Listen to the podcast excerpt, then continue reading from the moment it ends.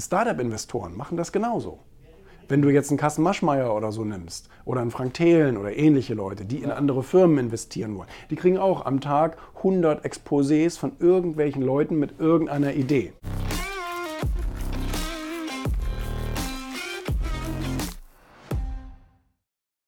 Jetzt hast du ja als als solch ein Mensch, als solch ein erfolgreicher Mensch, hast du ja nur eine einzige Wahl, wenn du nicht durchdrehen willst. Du kannst nur die Spreu vom Weizen trennen. Du kannst mhm. gucken, wer davon ist schon ein bisschen relevant. Ja. Ähm, Startup-Investoren machen das genauso. Wenn du jetzt einen Carsten Maschmeyer oder so nimmst oder einen Frank Thelen oder ähnliche Leute, die in andere Firmen investieren wollen, die kriegen auch am Tag 100 Exposés von irgendwelchen Leuten mit irgendeiner Idee. Und jetzt sagen die sich aber, was ist die einzig logische Variante, weil du musst ja da irgendwie durchkommen. Ja. Das sind 3000 Exposés. Wie, ja. wie, wie, wie, willst du da durchkommen? Du kannst es nur so machen, dass du die rausfilterst, die schon ein gewisses Geschäftsmodell entwickelt haben. Die haben schon ein paar Kunden, die haben schon ein bisschen Aufmerksamkeit. Da zeigt sich, dass es schon funktioniert.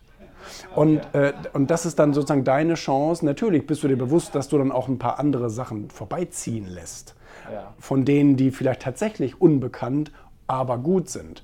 Aber du hast keine andere Chance. Du musst sozusagen auf die auf die Schiene gehen, dass du sagst, du guckst dir die an, die schon ein bisschen Relevanz haben. Und bei mhm. Künstlern ist es genauso. Wenn du schon mal auf ein paar Oktoberfesten gespielt hast und äh, vielleicht hat schon mal der Musikexpress irgendwie mal eine Story über dich gemacht, weil du guten, guten Inhalt lieferst, mhm. dann ist es für denjenigen ein Indikator zu sagen, okay, zumindest verschwende ich nicht unbedingt komplett meine Zeit, mhm. sondern ich kann mir das mal anschauen. Du brauchst irgendeinen Filter.